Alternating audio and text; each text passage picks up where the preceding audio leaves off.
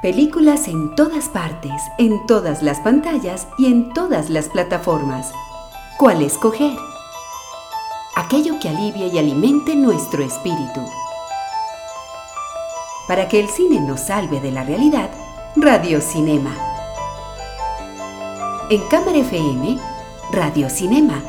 Cine conversado con Santiago Gutiérrez y Samuel Castro.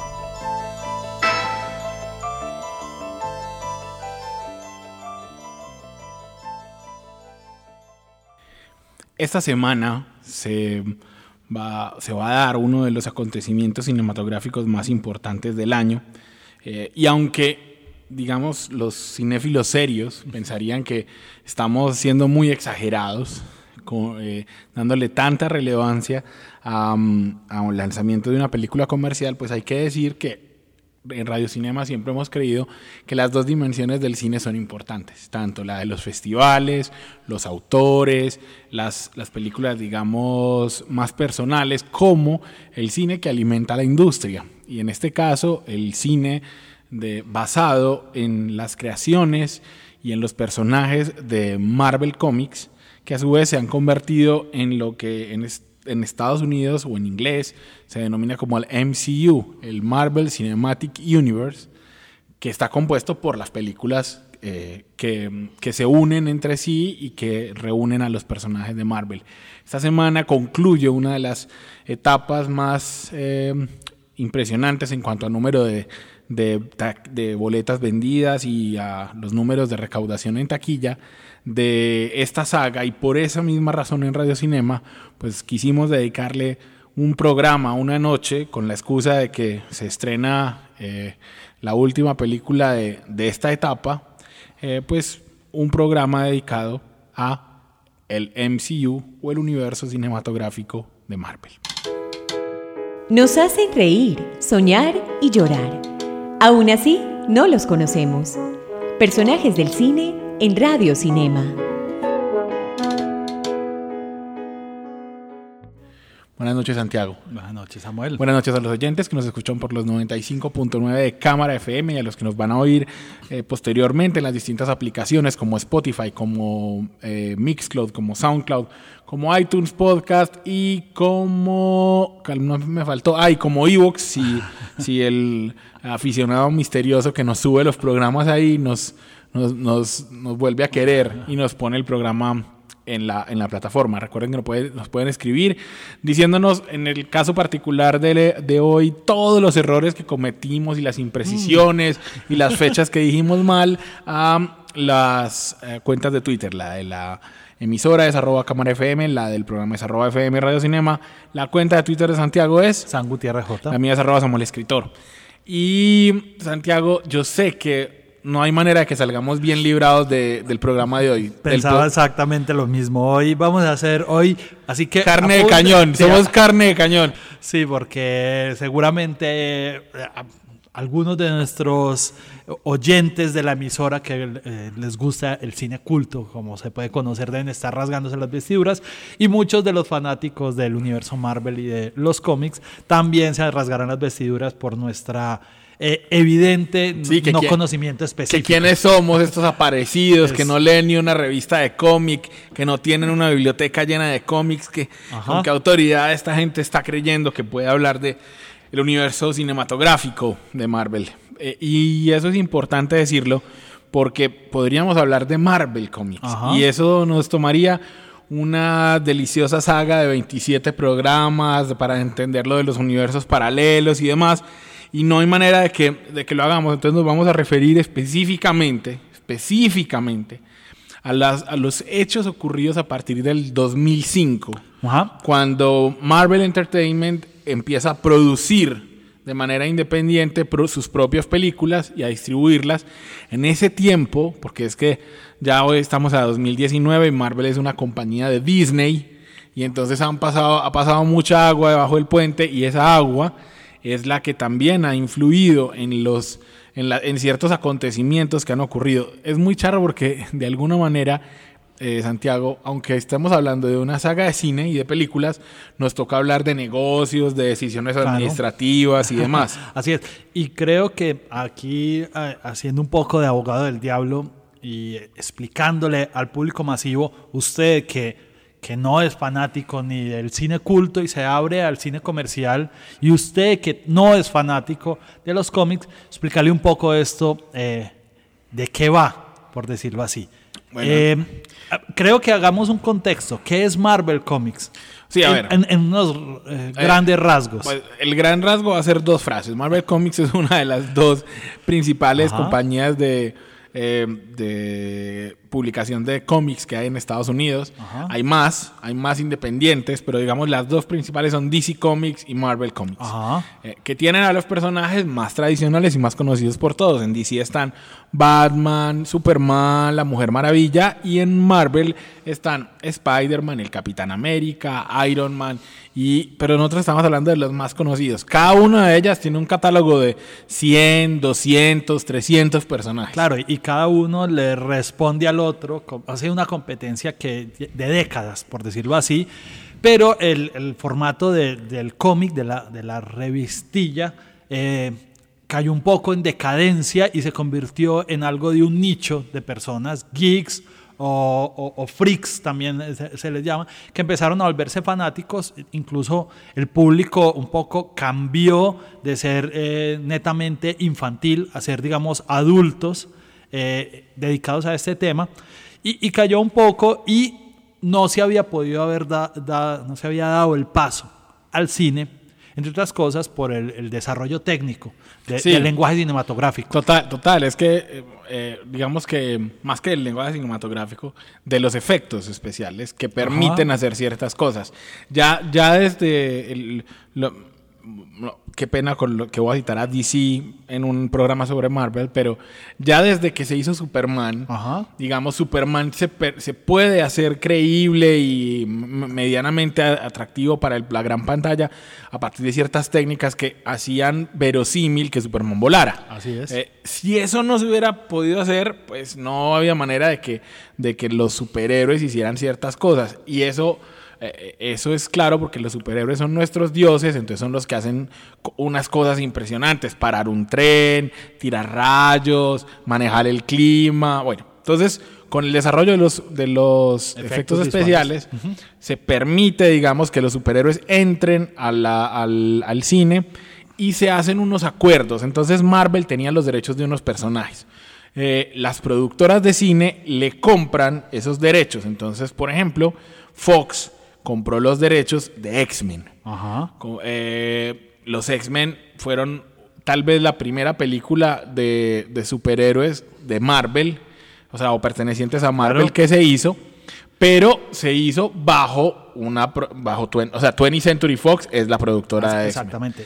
Y, y Santiago. Y, X-Men da la entrada a un personaje clave en esta historia, Samuel. Sí, exactamente. Eh, y no es eh, y, no y no es el director propiamente. Exactamente. Eh, Ese eh, es uno de los cambios en el paradigma, que creo que vamos a hablar un poco de, Sí. de, en la historia, de, qué, de esta propuesta de Marvel, qué paradigmas en la industria del cine ha cambiado y que creo que lo cambiarán a partir de este momento. Sí, a ver, entonces antes de hablar de ese personaje voy a mencionar a otro.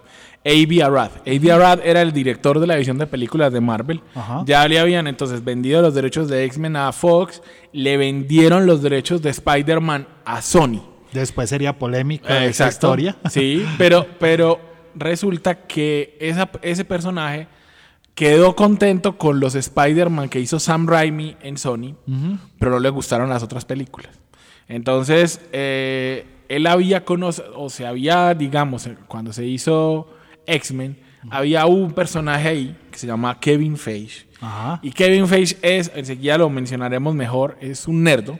Sí. Básicamente, un, un nerdo que en ese momento tenía 33 años eh, y que había leído muchos cómics en la vida y era como la Biblia de lo que se podía hacer y no.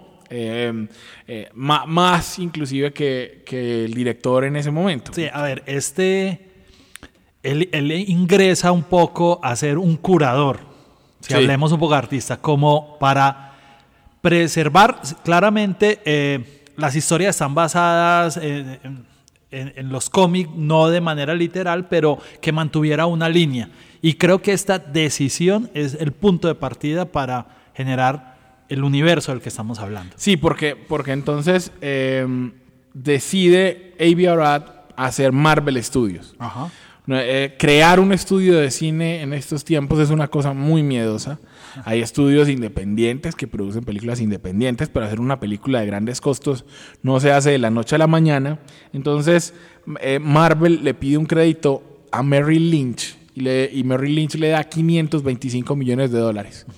Eh, y cuando eso ocurre, Kevin Feige queda al frente. Kevin Feige que era un tipo a ver, rápidamente, porque la idea era hablar un poquito de él por una petición incluso que tuvimos en, Twitter. Eh, Kevin Feige era un tipo que había hecho, que desde siempre había querido estar en el mundo del cine.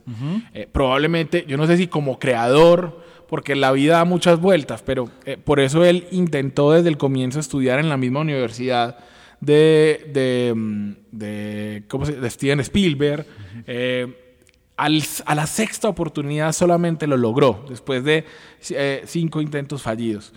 Em, pero Kevin Feige empieza a hacer una pasantía con una productora. En esa pasantía él, por ejemplo, eh, le toca un trabajo de esos que le toca a los productores, una cosa terrible. Él era el encargado de enseñarle a Meg Ryan cómo se manejaba el correo electrónico para que Meg Ryan pudiera actuar en Tienes un email, la comedia romántica con, Tom Hanks. Bueno, pero, pero él, sigue, sigue mm, estando ahí presente, la gente se da cuenta de su conocimiento, llega a, a X-Men y, que, y ahí Biarat lo nombra segundo al mando y luego lo ponen al frente del estudio. Eh, uno dice que ¿dónde hay más historia ahí? Pues es la historia que ocurre cuando un nerdo eh, toma el poder. Y es que Kevin Feige em, empieza a mirar qué tiene para, para, trabajar en Marvel Studios y se da cuenta que los de, estos derechos estaban vendidos, pero que había unos derechos que Marvel había conservado, que eran los derechos de Avengers. Y los Avengers son un grupo de, superhéroes conformado por varios de ellos. Entonces dice, ah, ok, tenemos estos derechos, ¿qué vamos a hacer? Y como era un tipo respetuoso de la historia, dice, vamos a hacer lo mismo que hizo Stan Lee. Vamos a, tener unas revistas que cuentan unas historias de los personajes y luego vamos a poner que esos personajes se encuentran en unas películas especiales. Ahora bien, Kevin Feige pudo haberse equivocado. No tenían mucha plata. O sea, 525 millones de dólares es que si tenés dos fracasos se hubieran quebrado.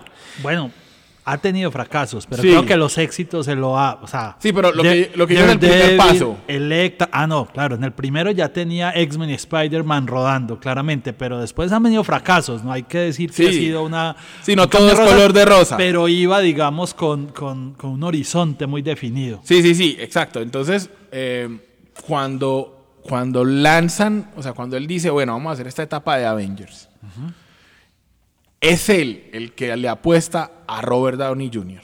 Y el que le apuesta a un tipo que no venía, que no, no era la elección más lógica para hacer una película con efectos especiales, que era John Favreau. Eh, cuando John Favreau hace Iron Man y resulta este batacazo en taquilla, porque Iron Man fue un batacazo, de repente todas las estrellas se alinean y Kevin Feige se convierte en el alma detrás de eso. En el alma, ¿qué queremos decir? En el tipo que dice, eh, bueno, el siguiente personaje va a ser este, en el tipo que recluta a los directores y dice, eh, aquí... Claro, porque hasta ese momento lo que solo X-Men y Spider-Man tenían la, espalda, había, porque el primer intento con Hulk no fue tan no, no fue tan bueno, no, fue una porquería.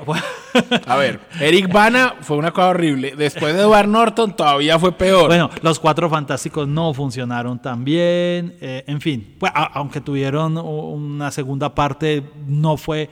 Pero creo que eh, este click es el que ya le permite enrutarse. Sí, pero es que creo que los Cuatro Fantásticos siguen estando en Fox. O sea, creo que esa es una de las cosas que recupera ahora Marvel con la compra que Disney ha hecho de Fox. Ah, sí, hablo de él como productor ejecutivo que ha tenido. Claro, exacto. Él empieza a seleccionar, o sea, hay un catálogo tan amplio de superhéroes que él empieza a seleccionar, a hacer una una, bueno, y con esto de la compra de Disney sí que le permite jugar con plataformas, cuáles contenidos pueden ir aquí, cuáles pueden ir allá y generar realmente este universo que trasciende la pantalla de cine.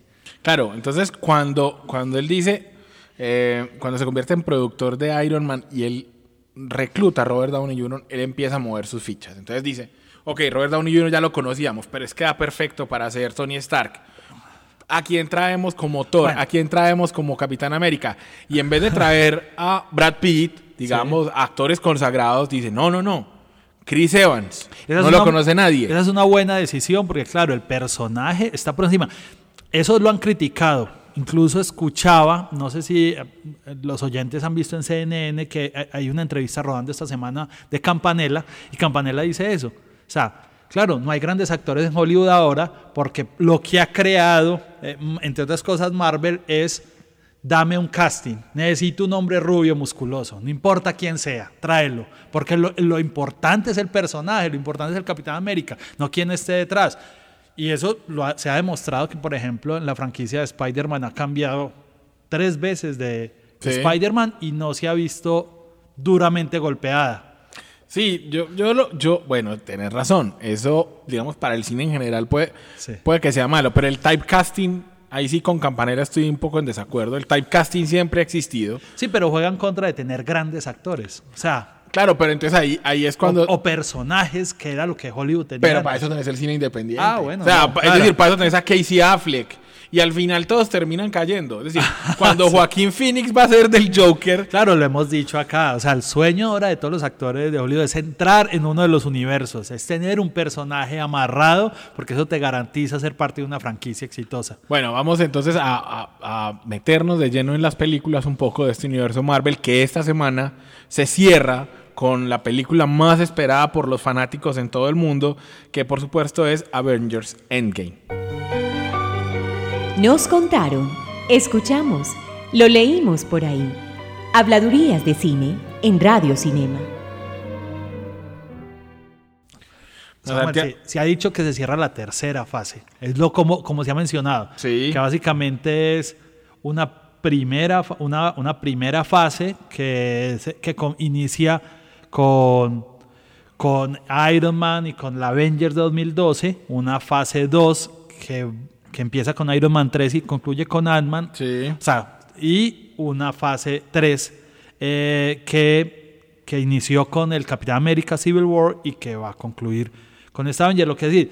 y se supone que a partir de aquí abre, está a la expectativa de qué es lo que va a hacer. Se ha dicho, se dice pues en, las páginas, eh, que, que básicamente es si esta fase anterior se ha sostenido en los pilares de Iron Man y Capitán América, ahora va a pasar a personajes como Black Panther, y, Capitana Marvel. Capitana Marvel. Que, que, sería una evolución lógica en el sentido de si hoy los temas en Hollywood son eh, la, la, reivindicación de los derechos femeninos y de la mujer y de la, y la reivindicación racial, pues entonces nada mejor que los superhéroes sean un, un negro y una mujer, por supuesto. Sí, seguramente vendrá, bueno, creo que con el Spider-Man en versión, en el doblaje que se hizo para Latinoamérica, ya se está coqueteando con algo latino también. Bueno, a ver, Santiago, ¿cuál es la, la película que a usted menos le gusta? O sea, tengo aquí el listado, ojo, de la taquilla mundial, no la de Estados Unidos, para que no nos centremos tanto en Estados Unidos, de la taquilla mundial,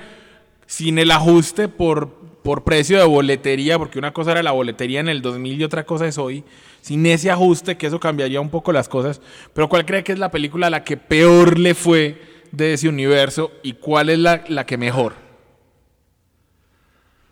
Mm, a ver. La, le voy a decir la pista. La peor es la que a usted y a mí nos parece la peor, que es el increíble Hulk. El Hulk es una porquería y la gente también pensó lo mismo, solo recaudó 263 millones de dólares.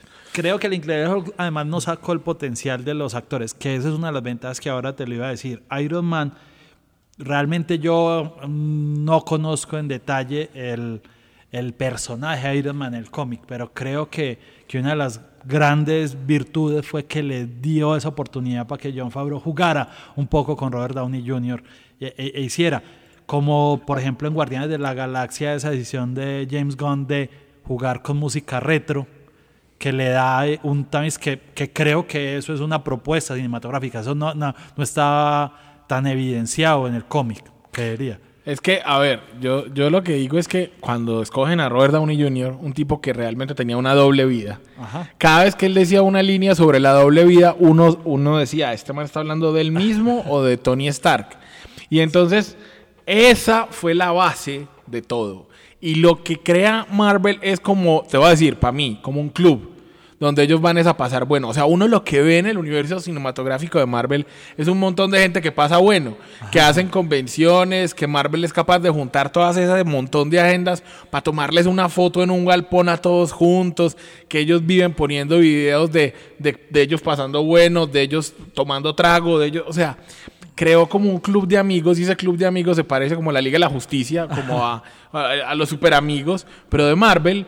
Y uno está ahí no solamente porque le gustan los personajes, sino porque le cae bien esos actores. Ajá. Ser de ese universo es muy jodido, porque es que yo digo, tienen que dar ejemplo. O sea, Robert Downey Jr. ingresó ahí porque después de eso nunca más se le ha visto beber, ni nunca más se le ha visto arrestado, ni, ni despertando en las camas de unos niños, como, como pasó alguna vez que estuvo borracho y despertó en la cama de unos vecinos, eh, y así. Eh, a mí, Santiago, yo, yo lo que creo es que este universo, a, a- a mí me parece que, que tiene toda la lógica desde Kevin Feige. O sea, cuando uno planea las cosas para que se crucen de esa manera, cuando, eh, por y que funcione independientemente. Claro, es que ahora se sienta con la presidenta de Sony y dicen en un almuerzo, bueno, entonces ¿qué hacemos?